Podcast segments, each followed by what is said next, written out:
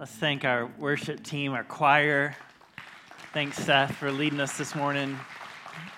I don't know if you guys know, but every person that's up here today, all just volunteers that love Jesus, that love you, that, that love to worship and to help other people connect with God as we sing these songs and remind ourselves of these truths. And uh, we're so grateful for our team. Uh, so good to be with you guys. Uh, I'm, I'm another Todd. Earlier, Ryan mentioned a Todd who's leading a, a mission trip down to Kentucky. That's not me. Uh, I'm not that handy, uh, but uh, I'm just the other Todd. And so good to be with you guys and to dive into the truth of God's Word. We've been in a series here at the chapel where we've been walking really for, for several, several weeks now through the book of Acts which is really the history of the early church. And I just want to say that we recognize that, you know, as, as people come in this morning, we're at all kinds of different places. And uh, some, some come anticipating and, and hungering for God's word. Some come kind of exploring and wondering, like, is this, does this have anything to do with my life? And is this, is this God thing real? And we just want you to know that we're glad that you're here, wherever you're kind of coming from. Wherever you're at in your own spiritual journey, our, our mission is to help people move one step closer. That means from wherever you're at today, our hope and prayer is that each one of us will just move a little bit closer in that journey. And some are, like I said, some are just kind of exploring faith. And, and yet, some of us here in the room, man, when we sing th- these songs, we're declaring something that's become very, very personal and real to us. There's, there's people in the room that are convinced of the claims of Jesus and what he's done for us and would, would, would boldly say, I'm a follower of Christ. And you can't journey with Jesus very long before you start to realize that he calls us. If, if, if you are a follower of Jesus, he calls us to then share that faith with other people. In fact, as we launched into the book of Acts, back in chapter 1, verse 8, this kind of epic verse that propels us out into the world, it says, But you will receive power when the Holy Spirit comes upon you, and you will be my witnesses, telling people about me everywhere. And, that started in Jerusalem and then moved to Judea and to Samaria and to the ends of the earth. And what we see in the book of Acts is that very thing happening. And that's what God calls us as followers of Jesus. Why we exist as a church, is to, to help more and more people hear the good news of Jesus. But, you know, as a follower of Christ, I have to admit, sometimes, even as a pastor, sometimes I'm like, well, how do we do that though? How do we do that one on one, person to person? How do we how do we share our faith without it becoming so awkward? How do we share our testimony, our, our story of how God has worked in our life without somebody feeling judged, but yet leading them uh, one step closer to the truth? It, it, begs the question how do we do that with people that uh, may consider just God irrelevant? And you may be here this weekend. It's like, I don't know if any of this is relevant. You're just wondering. Or how do we how do we share our faith with those who are completely ignorant of true Christianity? And I don't mean that as a slam. I mean that as a a, a detriment to the church as a whole. Like how have how have we communicated what real faith is and looks like and live that out with people? And there's people that are closed off to the good news of Jesus. It's because they just have never really come into contact with a person that is really following Jesus? Or how do we do that with those that are intellectual and yet seem to be closed off? Those that might study, those that uh, are learners by life, and yet seem to be closed off when it comes to the claims of Jesus? Or how do we do that with those that are religious in some way, and yet they don't have a real living relationship with the God of the Bible through Jesus, his son? So, as we step into Acts chapter 17, I think we come across some, some help, okay? It's, it's a, the Apostle Paul, and he's continuing on his second missionary journey, and he's sharing faith with others. And the way that he goes about it with the people that he comes into contact with, I think can be helpful to those of us in the room that are convinced followers of Jesus on some steps that we can take. We can learn some principles from Paul and Silas and Timothy, who would later join him on this journey, uh, of how we can then better share our faith with those who don't yet know Jesus. And if you're here and you're just exploring, I hope that some of this will even resonate with you, that you'd be sitting there saying, Man, um, I'm not convinced of who Jesus is or whether the Bible is true yet. But if somebody was trying to share their faith with me, yeah, these are some things that I, I, I would hope that they would utilize. Uh, th- these are some approaches, some principles that they would be living out if they were trying to share their faith with me. I think there's something that we can all gain something from. It's Acts chapter 17, and again, Paul's entering into his second missionary journey. It says, And while Paul was waiting for them in Athens, now he was waiting on uh, two of his compadres who had uh, set out with him, and they were still back at the previous town. Paul had went on ahead of them, and he's waiting for Timothy and Silas to join him, and he's waiting in the city of Athens. Now, Athens was like, uh, well, it was like Port Clinton. It was like it was like tourist destination, right? I mean, like Athens was this beautiful place along the sea. There was incredible architecture. Uh, not only that, it was, it was a cultural epicenter of thought. Uh, it was, I mean, it was a place to go. It, w- it would have been on people's bucket lists to visit. And Paul is there and he's waiting in Athens. And as he's waiting, the text says, while he was waiting, says he was deeply troubled. He was troubled because he saw all the idols everywhere in the city. Now, this was a place that was full of Greek gods and goddesses. And there were statue after statue, stone and marble and gold and silver, all these myriad of idols that the people worshiped.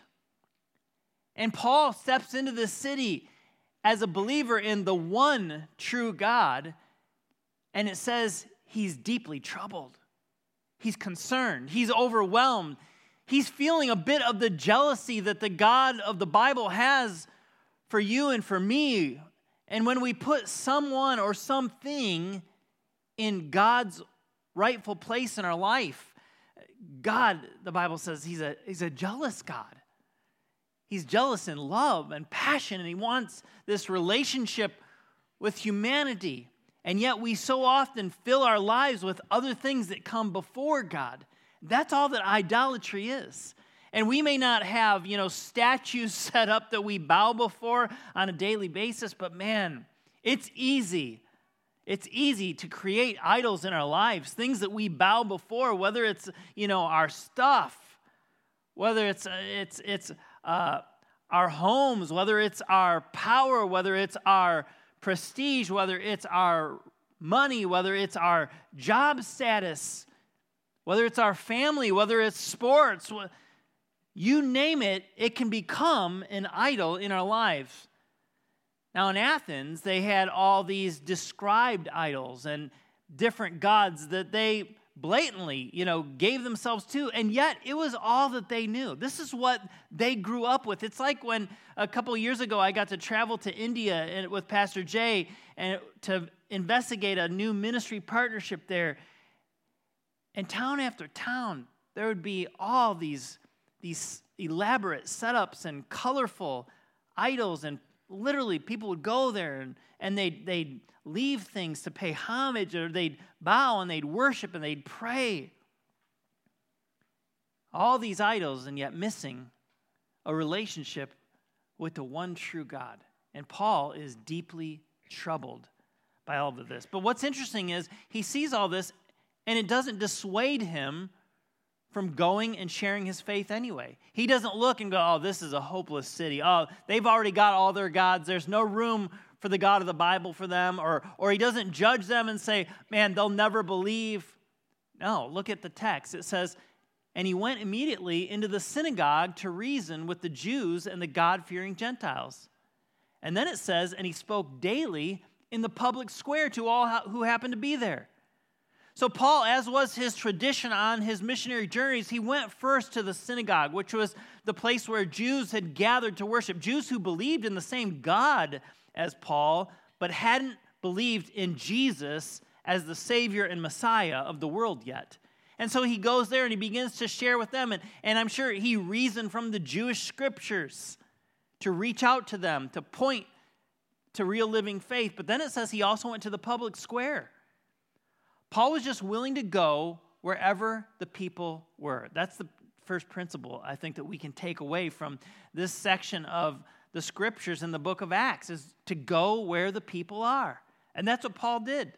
He went to the synagogue, he went to the public square. It, it makes me think about in, in, September, we're going to gather uh, for a thing called Wings and Worship. One of our ladies' small groups here at the chapel is kind of putting it together, and then they asked Spencer and the, some of the worship team members to do some music. And right in the middle of downtown Port Clinton, we're going to gather, and there's going to be food, and you can go get wing specials and our worship team is going to lead in worship and we'll be able to just rub shoulders literally in the public square with other people the, the, the, songs that will be reverberating from, the, from that stage that often is reverberating all kinds of other sounds and songs and music why so we can be in the heart of the city and right where the people are looking for opportunity to love on people and to have conversation and to point people to jesus and that's what Paul was doing. He's in the synagogue, he's in the public squares, he's just going wherever the people are. And here's the here's a reality.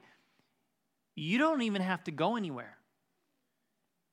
God already has each one of you uniquely positioned uh, in your neighborhood, at the gym, in your workplace, at your school, on the field.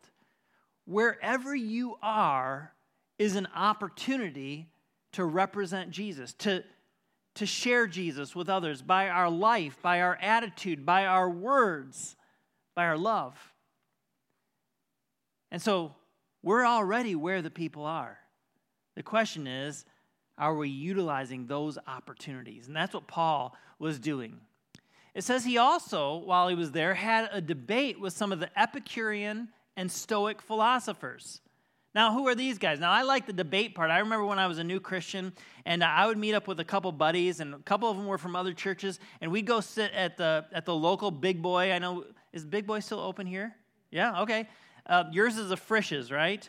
Ours was an Elias Brothers. And, and I remember we would sit late at night and we'd sip on coffee and they'd bring us a pot and we'd just sit there and, and we'd debate. I mean, we just go back and forth on, on different theological issues and looking at the Bible. And The only problem was we there were times and there were some people in that little group of guys that would just they were just there to debate to debate. Right? You ever met anybody like that? They're just looking I'm just looking for a fight. I'm just looking for an argument. I just want to get riled up and you know, let's just go at it. But Paul is debating with a, a much grander purpose.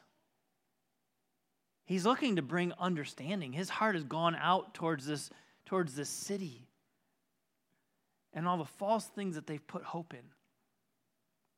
And so he begins to debate. And it says he's debating with the Epicureans and the Stoics.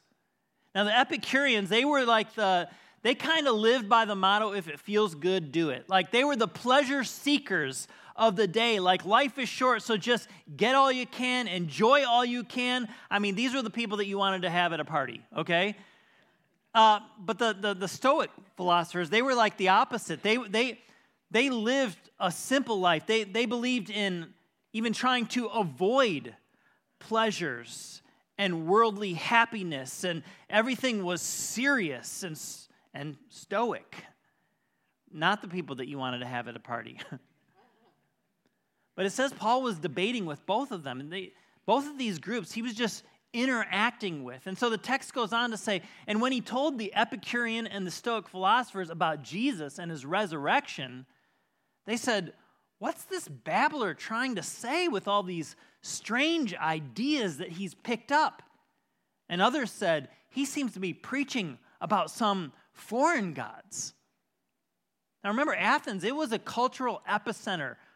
It was, it was a place of the intelligentsia, the, the, the, the, the thought provoking uh, conversations, the, the learning and understanding and investigating and debating. And here they call Paul a babbler, which I don't think, I mean, the Apostle Paul, he was a smart person. He was intelligent. He was probably trained to be a lawyer. And, and, and, Paul could argue with the best and could communicate with the best, and yet they call him a babbler. And I think the reason is because he, he was saying some things that resonated with him, but then he was saying some new things that didn't make sense at all to them. And it was just kind of this hodgepodge that they weren't used to hearing. And especially this news about Jesus and the resurrection. This, this was new to them. It says, Then they took him to the high council of the city, or the Areopagus they said, Come and tell us about this new teaching, they said. You are saying some rather strange things, and we want to know what it's all about.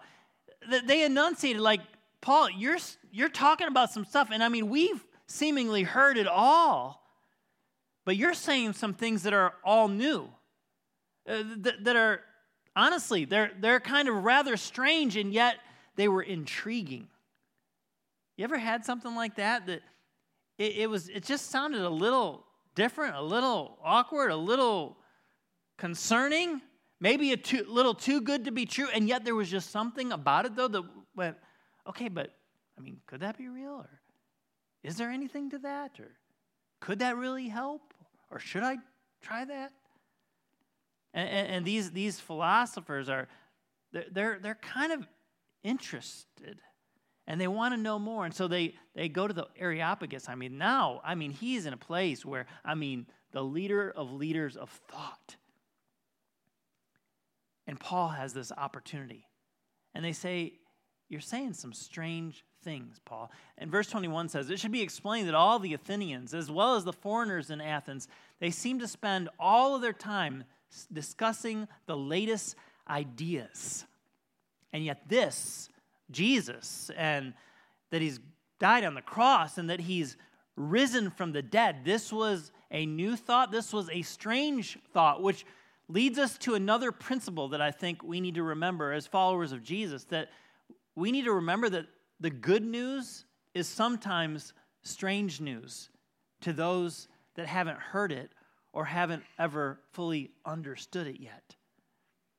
Just this past week, I sat in my office with a a gentleman, 66 years old. He said, Todd, he said, I got to tell you, I started coming to the chapel just three months ago.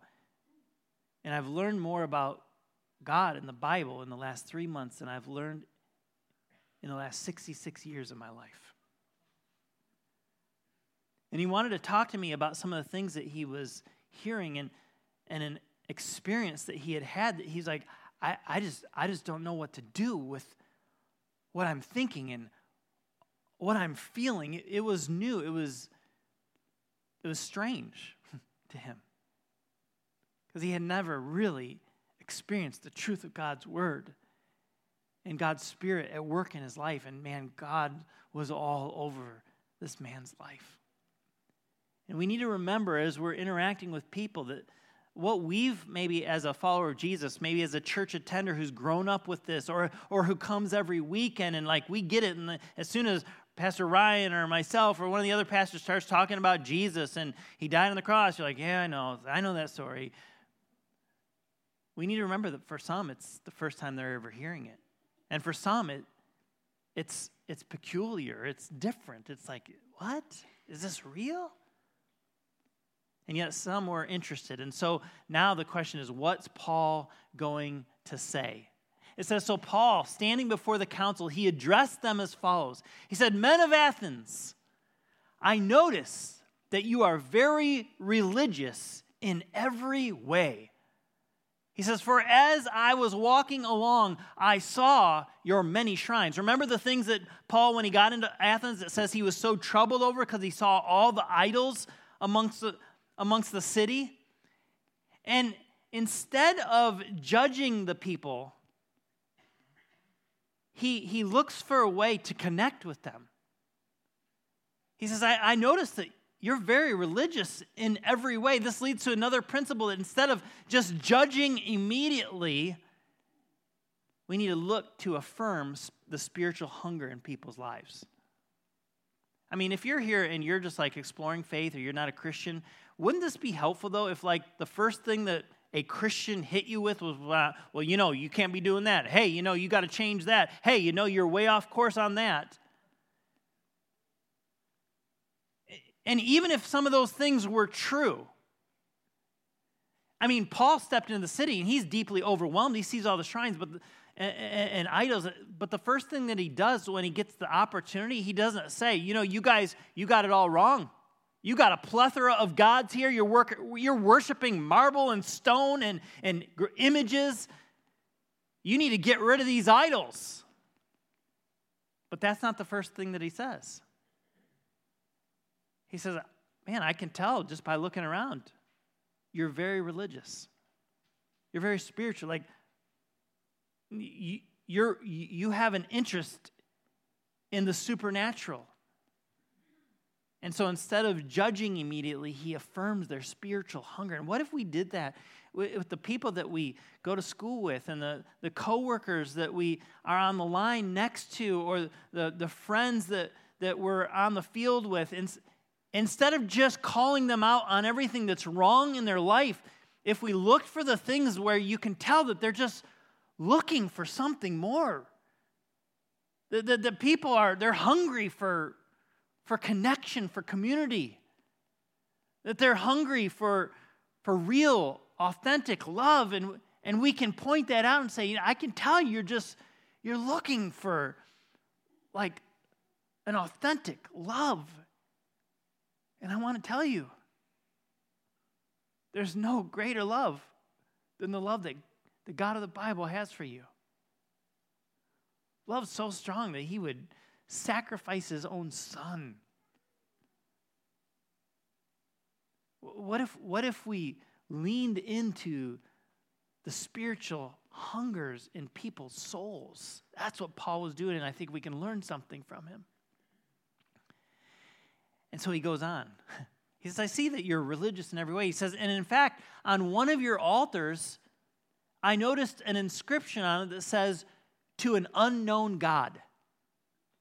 Now, this was kind of like their way of covering their butts. Like, okay, we've got this God for this, and this God for this, and this shrine for this, and this shrine for this, you know. And, well, you know what? Just in case we've missed some God that's out there so he doesn't get mad at us or, you know, punish us. Let's just create one idol that just says it's to the, you know, the unknown, kind of the catch-all, like the just in case. All right? And I love what Paul says. He says, I noticed, I noticed. I mean, he's taking note. He's he's showing interest in their idols. Listen, just because someone has an idol in their life, whatever it might be, doesn't mean that we can't ask questions or try to understand why that thing has become so important to them. Show interest. And then he says, This God whom you worship without knowing, this unknown God that you've put the label on this, this thing to, he is the one that I'm telling you about. I love it. Paul's like, Hey, the one that you're worried that could be out there, but that you don't really know, I know him. And I want to make him known to you.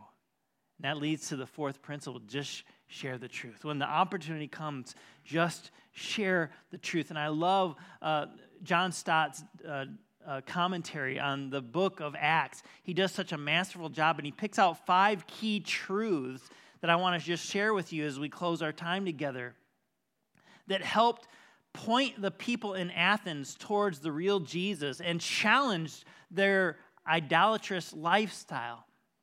First, he, he says God is the creator of the universe. And this is what Paul said to the all the people that were gathered there in the Areopagus. He says, He is the God who made the world and everything in it. Since He is Lord of heaven and of earth, He doesn't live in man made temples. He begins at the very grassroots of what they've believed. And he, he says, Listen, this unknown God that you're talking about, He's the creator God. and He's created everything that exists. And your, your man made temples and your shrines and your idols, they can't contain this God because He's the very creator of everything that is. He goes on and points out that God is the sustainer of life. I love Paul's words here. He says, and human hands can't serve his needs. Like you bowing down before him and paying homage to him and serving him, you're not going to meet the needs of this God, for he has no needs. He himself gives life and breath to everything, and he satisfies every need. This God that you don't know yet, he's the God that will meet everything that is longing within you. That's what Paul's saying. And he goes on to point out that God is the, the ruler of all nations, which included the people of Athens. He says, From one man, he created all the nations throughout the whole earth. He decided beforehand when they should rise and when they would fall, and he determined their boundaries. In verse 27, he says, His purpose, this God, this unknown God that you don't know yet, who I'm telling you about, his purpose in all of this was for the nations to seek after him and perhaps feel their way toward him and find him. And I love this part though he is not far from any one of us. And then he quotes a philosopher, a poet, of the day. He says, For in him we live and move and exist. Well, Paul goes on to proclaim this in verse 28 and 29, he says, As some of your own poets have said, we are his offspring. And he points out that God really is the father of all humanity, the creator, and that he's relational. He says, since this is true, we shouldn't think of God as an idol designed by craftsmen made from gold or silver or stone. He's saying God is not a, a thing, God is a person. He's real, He's a spirit and he's the father of all humanity. And remember, he says, he quotes some of their own poets. We are his offspring, which was a reference to the, the, the, the God of Zeus. And yet, here, Paul is saying, no, this is the real one true God. And he, and he uses their poetry, which leads to another principle that we need to stay relevant. Like, talk to people in their world where they're living, and then use that to point them to the reality of who God is in the person of Jesus. And he says, God is the judge of the world. And Paul goes on to remind people of our ultimate fate. He says, God overlooked people's ignorance about these things in earlier times, but now he commands everyone everywhere to repent of their sins and turn to him. So listen, Paul, in relating to the people and affirming their spiritual hungers and not judging them immediately, it does not mean that he's not willing to say hard things. And here he starts to lay it out as he's built some rapport with them, as he's shared faith with them, as he's argued from the scriptures, and as he's argued from their own philosophical viewpoints. He says, Listen, God has asked, not just asked, he's called, he's demanded everyone to repent and turn to him. Verse 31 says, For he has set a day for judging the world with justice by the man that he has appointed to everyone. And he shows, shows who this is by raising him from the dead. He was saying, Listen, Jesus, the one that I'm talking about to you, is the judge of the living and the dead, and every person will answer to him. He's saying to these, these Athenians and these philosophers, these thought indulgent people, that you need to think about eternity, that you need to think about the end of your days. Because there is a judgment coming, and God is the judge, and God has appointed Jesus as the judge. It says, when they heard Paul speak about the resurrection of the dead, some laughed in contempt, but others said, We want to hear more. And that ended Paul's discussion with them. But look what it says in verse 34. But some joined him and became believers. And among them were Dionysius, a member of the council, a woman named Damaris, and others with them. And this leads to a final principle that we've got to leave the results up to God. Some people just scoffed at Paul's words and laughed it off. But some were intrigued, some were interested, and some even believed as we share our faith with others this week, as we work and live and play and interact, we can't control people's responses. Only God's Spirit can change a person's heart and mind. But when we do our part, we can trust that God will handle the results. We just want to be faithful. I love how Paul uh, concludes uh, one of his other letters in the book of Colossians. And you'd think Paul, this mastermind, this brilliant theologian and debater, would never be nervous about sharing faith, but he was. And this is what he prayed with the Colossian believers, and it's what I want to pray over all of us. He says, Devote yourselves to prayer with an alert mind and a thankful heart. In other words, he's saying, God, open, open my heart to others. It says, Pray for us too that God will give us many opportunities to speak about the mysterious plan concerning Christ. For that is why I'm here in chains. Ultimately, he's saying, God, open a door of opportunity. And then he says, And I pray that I will proclaim this message clearly as I should. In other words, he's saying, God, open my mouth. Help me to to share you with others. And then he says, Live wisely among those who are not believers and make the most of every t- opportunity. Let your conversation be gracious and attractive so that you will have the right response for everyone. It's like he's saying, and just help me to open my life to others, and may what they see be gracious and attractive. Listen, if that's how we lived as followers of Jesus, if we followed some of Paul's principles in sharing our faith, I don't think we would sense so much pushback because we would have led with love and truth. And that makes all the difference. Pray with me? God, thank you for your faithfulness.